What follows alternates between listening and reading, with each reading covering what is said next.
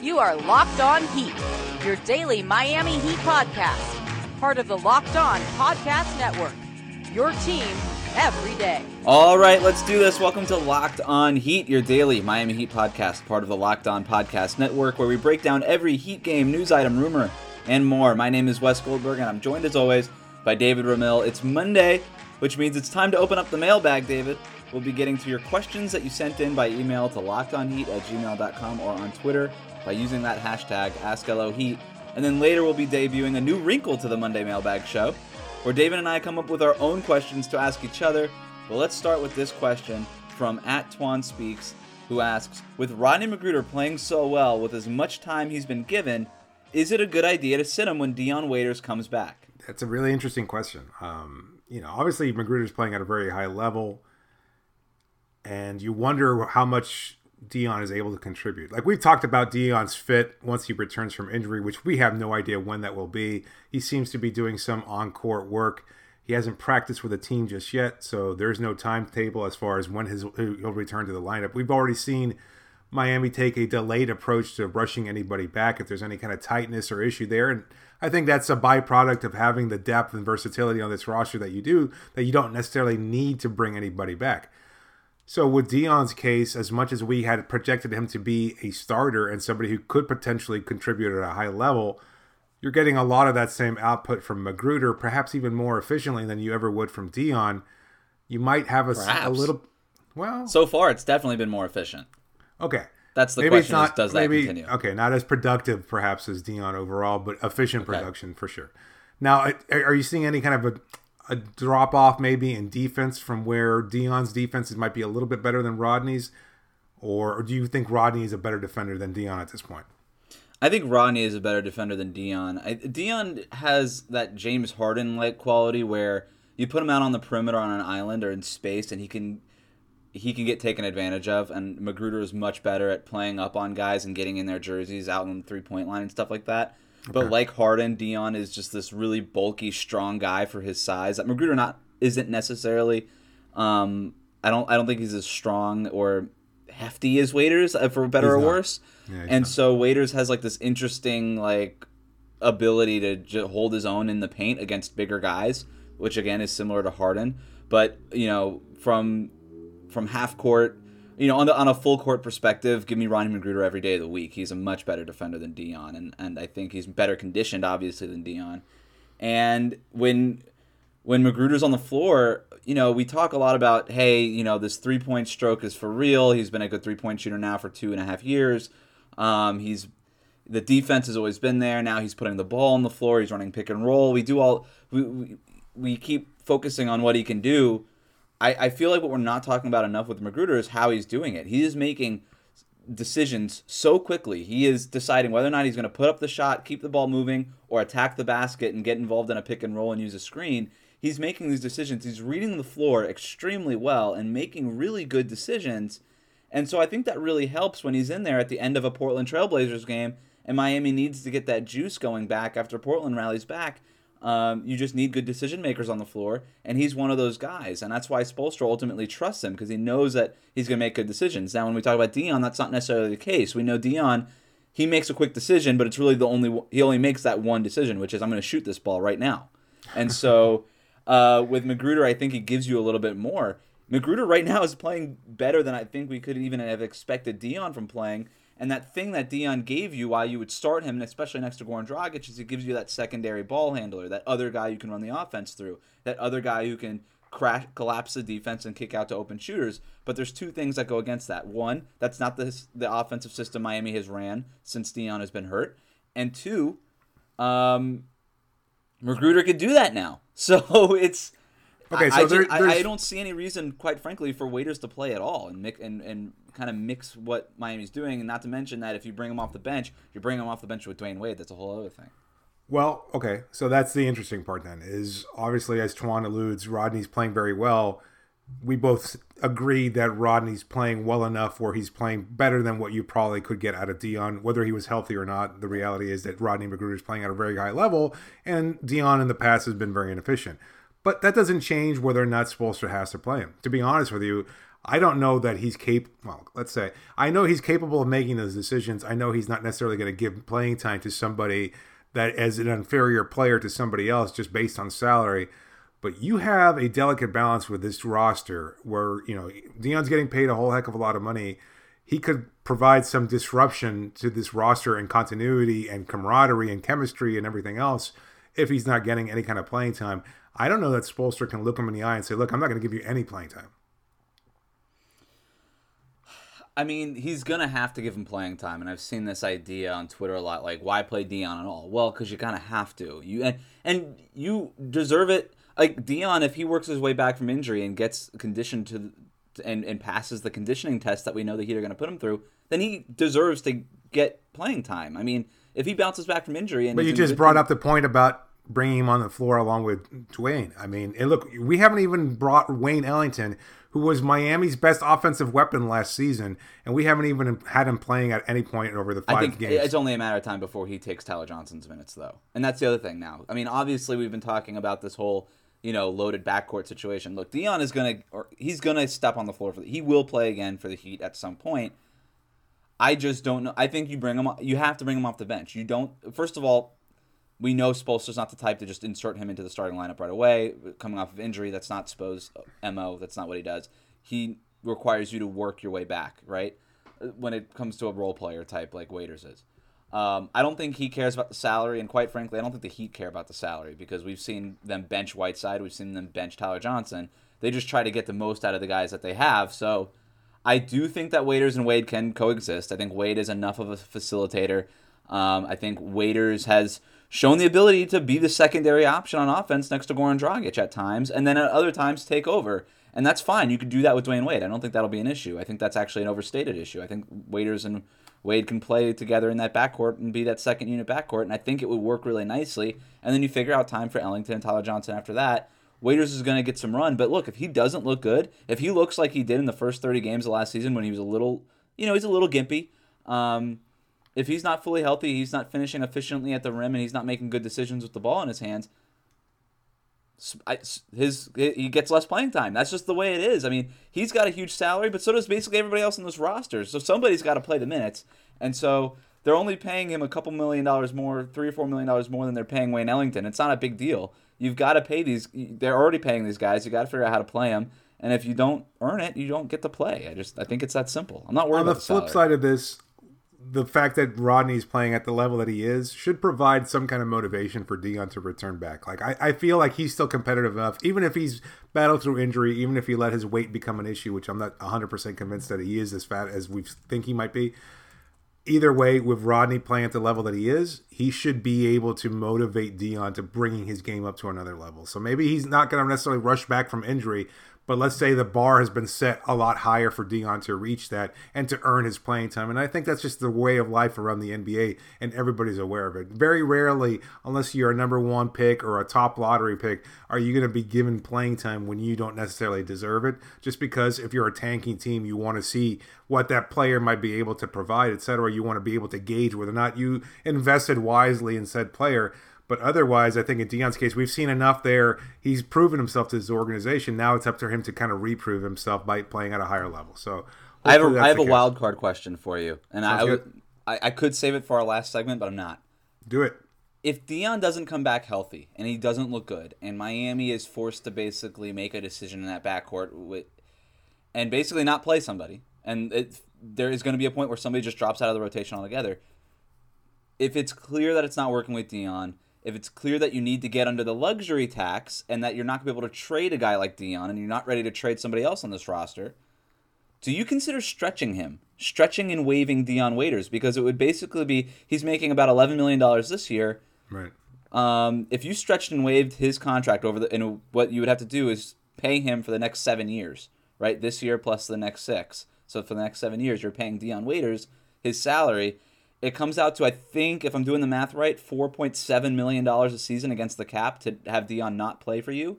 As opposed it to gets Miami, it would get Miami under the luxury tax right away, um, like right now, and then you're not. But then you're you've got almost five million dollars against the cap for the next seven years. Is that something you consider?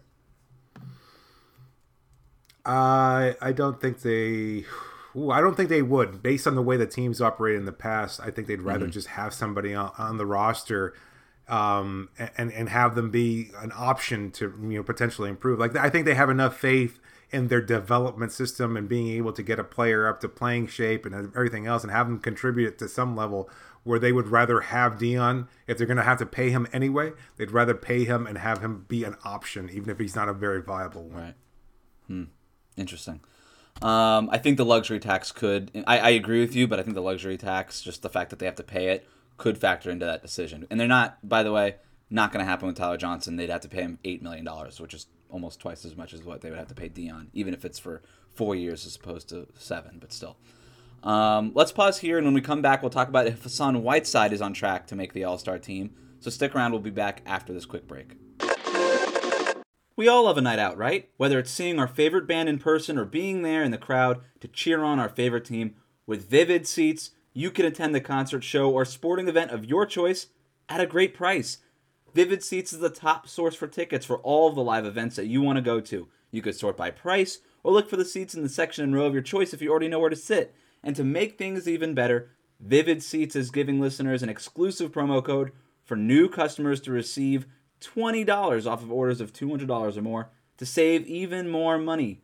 Go to the App Store or Google Play and download the Vivid Seats app. Use the promo code LOCKED ON for $20 off of orders of $200 or more as a new customer of Vivid Seats.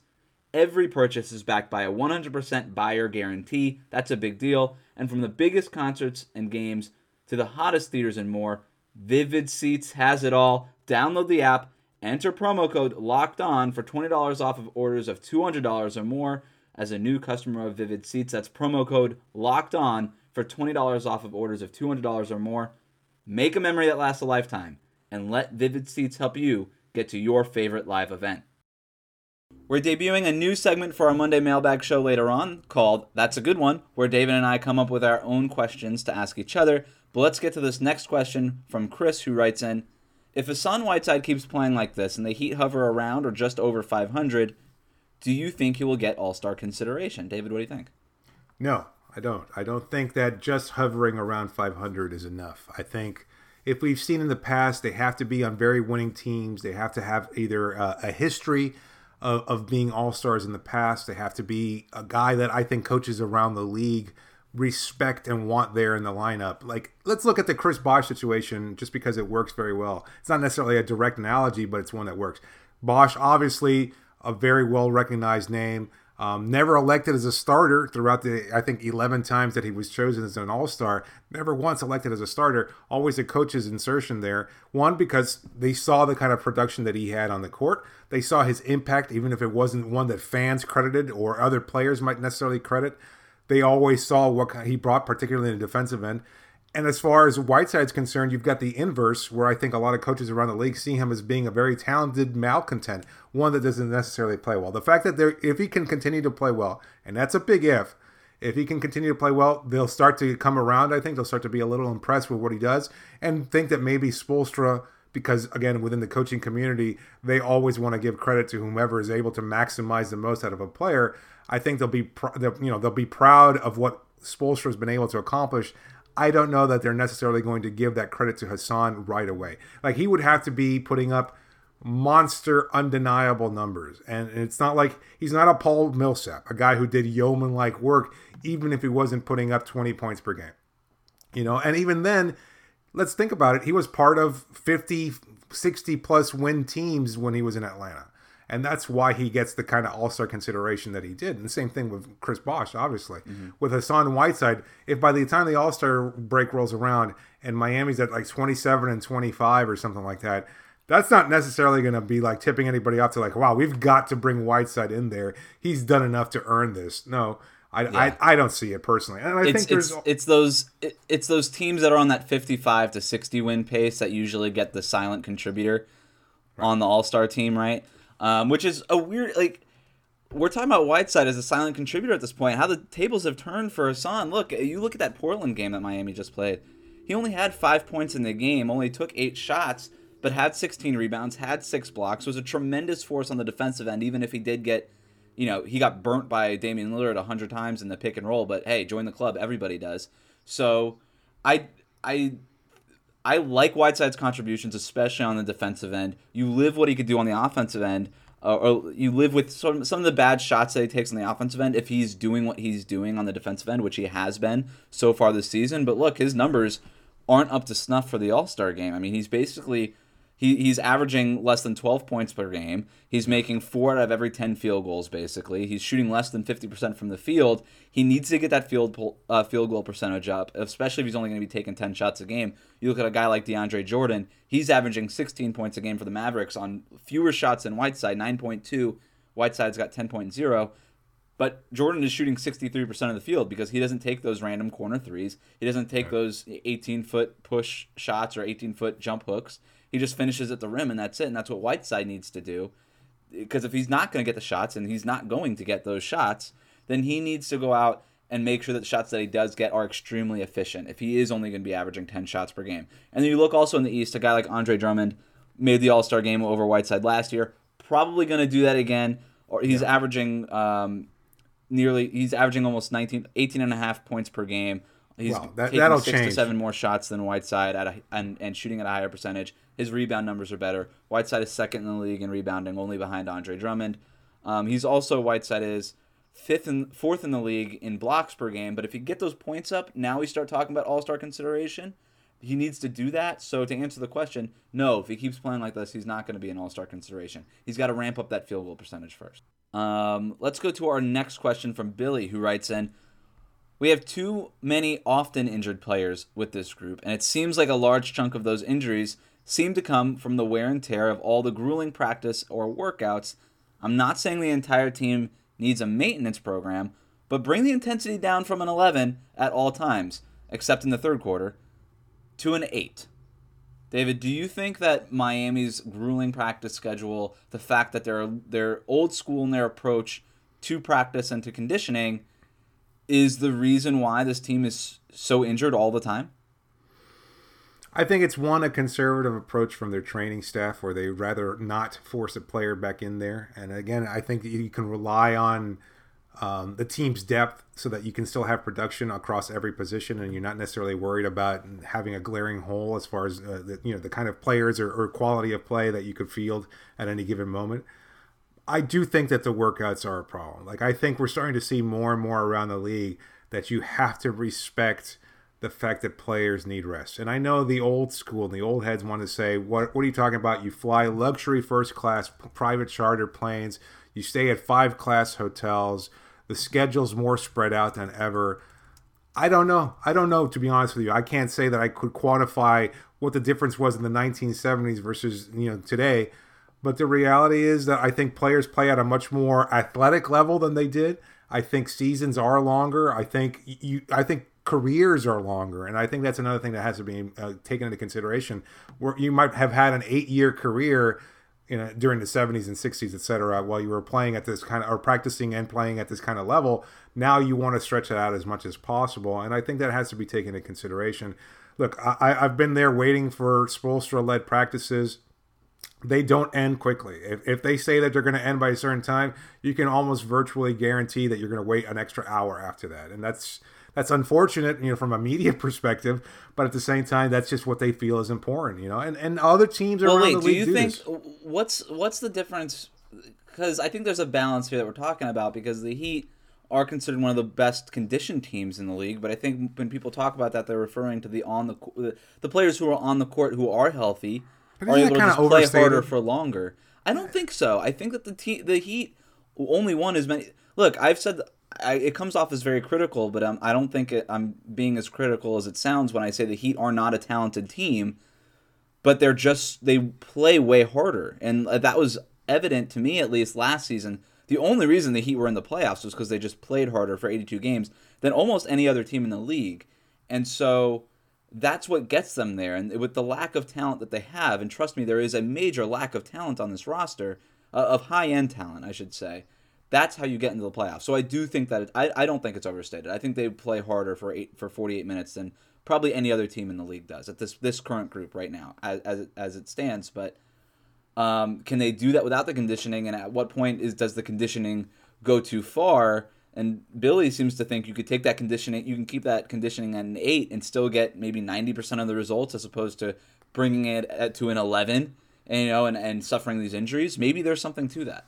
I think I, I agree 100%, to be honest with you. I, I really feel like a lot of these players get to the point that they are because they maintain the off season conditioning at a certain level. And that's fine, mm-hmm. but during the course of the season, you've got to rest players. You really do. I mean, the travel is one thing, but I don't think you can have three hour practices before games every day that you're on the road or at home and, and it's just it takes its toll. I, I really don't think that you can have these prolonged shoot around sessions where you have full practices. I don't think you can do that even as you're trying to incorporate new players and, and i think that's a that's a problem. If, if you're building on this team and you're hoping that the continuity is enough to build some success for miami then why do you have to practice for as long that's as right. you that's a great point. Right. You, they should know all this stuff already yeah, yeah. He, he yeah. told me that directly. You know that he, he I've asked Bolster about it. It's like it was. I asked him during the, the home opener against Orlando. I said, "Is it hard for you to assess this team given the number of injuries you've had?" And he said, "No, we've had this continuity for a long time. Everybody knows everything." It's like, okay, well, why are you you know having a three hour practice on a on a game day, no less? Little side note: the Heat travel more air miles than any other team in the NBA this year. Whatever that's worth. Uh, let's pause here, and when we come back, David and I will ask each other the mailbag questions that we came up with for each other. So stick around, we'll be back after this quick break. We're debuting a new segment here, David. It's going to be called That's a Good One, which is maybe or maybe not a good segment title. I don't know. I just came up with it in a second, and we've just got to do this. So basically, this is what it is. We love the mailbag questions that people send in. Uh, but oftentimes, I just sort of want to ask you a question, David. One something that I came up with that's been you know, bugging me, something that just an itch that I want to scratch. And so what we're doing is that we we obviously see we have our show notes and we put the, all the questions in from the listeners in here. So David and I have time to kind of look at the the questions and decide how we want to. Uh, oh, you're giving everybody a peek behind the curtain, Wes. It's it, it takes away some of the mystery. I, I, think our listeners want to know that we're playing it off the cuff, that we're not prepared at all for. well, that's what this that's what this whole segment is. I don't know the question you're going to ask me. You don't know the question I'm about to ask you.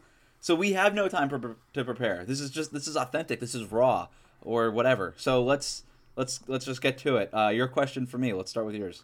All right. If you could replace any one starter on today's lineup with any starter in Heat history other than LeBron James or Chris Bosh, and might put this team in contention, who would it be? Oh my God. Okay, so for starters, let's just clarify that we're talking about the last two games. So it would be I have to replace one of Goran Dragic um, Rodney McGruder, Josh Richardson, Kelly Olynyk, or Whiteside. Yeah, basically, I wanted to say any player on the roster, but it's not like you can take out Yante Maten for LeBron James. You know that right. that would have been a little bit too open ended. I think. And who was it? I don't get LeBron and who? Oh, Chris Bosh. So the best Heat player ever remaining would be Alonzo Mourning, right? Right, and, w- and would he be Whiteside such an upgrade? Is, yeah, exactly. But Whiteside, this is a really good question. But Whiteside's playing well enough where I'm like, I don't know if I would pick Lonzo. Um, let's see. Uh, I feel like if I sub out McGruder, Heat fans will hate me, which is not necessarily de- uh, something that's going to curb my enthusiasm here. But I'm look off the cuff. I would not have like that's the whole point of this. I'm going to go with Tim Hardaway. Replacing Goran Dragic because whoa, whoa! Just earlier I, today, I was thinking Goran Dragic might actually be the best point guard in Heat history. Here you are bumping him out for the other best guard in Heat history. So here's what Hardaway gives me. Hardaway gives me a lead dog. He gives me a scorer. He gives me somebody who could take control of the game and average 20 points per game, no problem. And I think Tim Hardaway would be even better in today's NBA where he's allowed to shoot eight three pointers a game. Um, yeah, give me Tim Hardaway. Uh, I think that Dragic is a really good. He is a really serviceable point guard who controls the pace of the game, makes really good decisions, and at times can have a great game like he did against Portland, 28 points, I believe.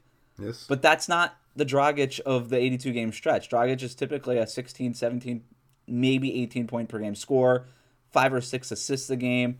He'll hit a three pointer or two, but not going to knock my socks off. Not going to take over the game for long stretches on a game to game basis, even though that's what he did against Portland with uh, 10 points in the final five minutes. Uh, love Goran Dragic, but I think Tim Hardaway gives me what Dragic gives me at a higher frequency. And I think that's what the Heat need, given that they don't have a lead scoring option. I think Hardaway could be that. So I'm going to go with Tim Hardaway. Interesting choice. All right. I, am surprised you didn't go with uh, Shaq either, to be honest with you. Who would you have gone with? I don't know. I honestly hadn't thought about it. I didn't. I didn't even consider it because I wanted to put the onus of, of coming up with a solution Okay. for you. There are no easy answers. Like at first, I said no LeBron James, but then I was like, well, that makes it easy. Chris Bosh is a, a perfect fit for today's style of play. I, honestly, I, I might go something kind of obscure, maybe a Jamal Mashburn, because I just think with his versatility, he would be really, really mm. a good fit for this team. But I don't know if Jamal At what- is necessarily a better position? improvement. Yeah, that's the At thing. that small ball four. Yeah, I mean that's a possibility. Uh, Look, he was like 270 pounds at his playing weight, so I mean he was pretty hefty. Yeah. Um, and, and so I wonder, you know, is he? But is he a significant upgrade over, say, a James Johnson? or- Lamar Odom. Yeah, that's a great one. That's a really, really good option. We've talked about that before. Where I remember when we did our my lineup versus your lineup, the Mm-hmm. our, our theoretical matchup. I, I had Lamar Odom. You were pretty pissed off about that. So one of my favorite Heat players of all time. Uh, Mario Chalmers also came to mind. I thought about just putting Mario Chalmers in there for for anybody. He could. Just you, you don't want to make it too difficult on Golden State, man. I mean, you, you want them to be able to repeat. You know, with Chalmers Yeah, in the lineup at his prime, yeah, forget it. It's over. Yeah, yeah. Um, my question is, it's a two-parter. I'm Oh. cheating already. The first time we already did this, I'm going to cheat already. Um, where does Rodney McGruder rank in terms of current Miami Heat assets? We asked this question. A little background. We asked this question in our uh, questionnaire that went into that went to our listeners and into our uh, season preview. Um, and so I think the the ones that I had in there was the 2019 first round pick, Justice Winslow, Bam Adebayo, Josh Richardson. It was ranked those four assets. Let's throw Rodney McGruder in there. Those are Miami as Miami's prime assets. Where would McGruder rank in there? Okay, first round pick: Justice Winslow, Bam Adebayo, or Rodney McGruder. Rank those four. And then Josh Richardson. And Oh, Josh Richardson. Um, I have Rodney as I would say still fourth. Fourth, I think. I think Josh is still your best asset. Maybe Bam Adebayo, um, just because of his youth and his potential. You could make an argument that Rodney would be better than Justice Winslow because he's getting paid a whole heck of a lot of money when, once that extension kicks in. So maybe Rodney might be a better asset at this point. And I, you know, I mean, I, I totally devalue a potential first round pick. So as far as I'm concerned, that's the least valuable of the five assets. unbelievable. Yeah, I, I just don't see it. I, I know. I don't I know. see it. I just. I, I, and as far as McGruder is concerned, I, I'm not sold. I mean, look, I think he's stepping up. I love his effort, and I think that's the best part of Rodney from Heat fans' perspective is that they love the effort, and and I understand that that makes up for a multitude of sins, and I and I don't know that we're going to see this version of McGruder throughout the course of the season. I'd love for that to be the case. I'm just not sure that of that you know being the case. And so, given that, I, I don't rank him as highly as say, you know, more proven players like a Richardson or even an Adebayo. Right. So he's third. I think we- third, and then and then the first round pick is last. So let so that first round pick pick could be in the lottery this year. You know, I'm really low on this Heat team. I'm not. I'm not. I'm not guaranteeing a playoff It's slot not a at this lottery point. pick. It's not going to be a lottery pick. No way. It in might be a lottery pick. And look, McGruder though, at making one and a half million for a year, and he's going to be a restricted free agent at the end of the year. So you retain his rights. I think his value is very high. I'm with you. I wouldn't put him up there with the with the triumvirate. I wouldn't put him up with with Bam, Winslow, or Richardson just yet. Yeah, maybe you can make an argument that McGruder. Look, McGruder is more tradable than Winslow right now is because Winslow right now qualifies as a poison pill contract, so it's hard Sure. to match that without doing that deep dive into what that exactly means. You can look it up um, if you don't. But McGruder right now is more tradable, so I'd probably rank him behind Bam, Richardson, and McGruder would be the three out of there. But then I'd probably I I have it right there with that with our pick that's probably going to be in the lottery at the end of the lottery. Um, Hey, Cameron Payne was a lottery round. pick at some point too. So just I'm just throwing that out there. Cool. So was LeBron. Um, look, uh, second part of this question: Would you trade Rodney McGruder right now, Un- given that he is Miami's best player right Well, now, and well. um, uh, up there, one of their top three players? Can we agree on that? Sure. Uh, right, right now. But also understanding that he's a restricted free agent and he, you're not guaranteed to be able to bring him back next season because of all the luxury tax and cap situation that the Heat are in. Um, if the Houston Rockets rang Ooh, and said, "Hey, instead of giving four first rounders to Minnesota for Jimmy Butler, because it doesn't sound like they're interested, we still need a three and D wing. We'll give you a we'll give you our first round pick next year, or th- like this coming draft for Rodney McGruder. What do you do? no, definitely not. I mean, that's that's I a low twenties pick. I, I like look one. It's a it's a bad. First of all, it's a draft and a bad draft. I, I I don't know that you want that kind of pick necessarily. It doesn't have the same value perhaps as in years past. That's one. Secondly, it's going to be a low pick regardless. So why trade away a player that's contributing right now? Okay, so other other question, three part question. I'm taking over. Wow. Sacramento calls Oh, says we need youth, we need good playmakers, we need stability next to De'Aaron Fox and Marvin Bagley and Harry Giles okay. and Bjelica, who's playing well for them. At center. Yeah, right. It's crazy. Um, we'll take Tyler Johnson's contract off your hands, Yes. but whatever it is, and then we'll and then attach Rodney McGruder, and then exchange you get like a, a Iman Shumpert expiring deal or something like that. And that's it. You don't get anything else. A first round But pick. you don't, you don't have to send the first round pick. Instead of the first round pick, you're you're sending McGruder. They love McGruder. They want his rights. So yeah, so McGruder and Tyler Johnson in exchange for say Shumpert and, and their first round pick. no, no first round picks, no picks. Just Oh, from- They're taking Tyler oh. Johnson off our hands. Usually, you have to attach a draft pick to Tyler Johnson, but the Heat don't want to move their draft pick. Instead of your your the McGruder is a sweetener. You don't do it. No, I don't. I, look, I, I- I think I understand that there are lots of concerns about Tyler because he's not playing up to that contract, which he never was going to do anyway. But I still think that he has room for potential growth. I think he can still make an impact on occasional nights, even if it's not as regular as we'd like as Heat fans. But I would not get rid of Tyler and Rodney McGruder just so I don't have to pay Tyler next year. No way, no way. I, I don't want to lose McGruder's production that badly. Like you'd have to get something of value in return, and unloading Tyler's contract is not something of value. I'd think about it. I mean, I don't think the Kings would do that anyway, but I would think about it at the trade deadline as well. You know, I, I just want to make a point here because I tweeted something out earlier in the wake of Tyronn Lue's firing from the Cleveland Cavaliers, where I pointed out that Miami's ability to bounce back from the loss of, of LeBron James in 2014 should probably go down with much more respect as, as time continues to move on. And we see how whenever he leaves a team, generally they fall apart, and that was not the case in Miami. Um, but a lot of people seem to disagree with me. They, there were some responses there about how Riley has burdened the team with bad contracts and all this stuff. And it's like, it almost comes across like they're paying. What do you care? Micky Arison's a billionaire. He can float it. Don't worry about it so much. Okay. I, I think everybody should kind of ease off a little bit about the concerns about contracts.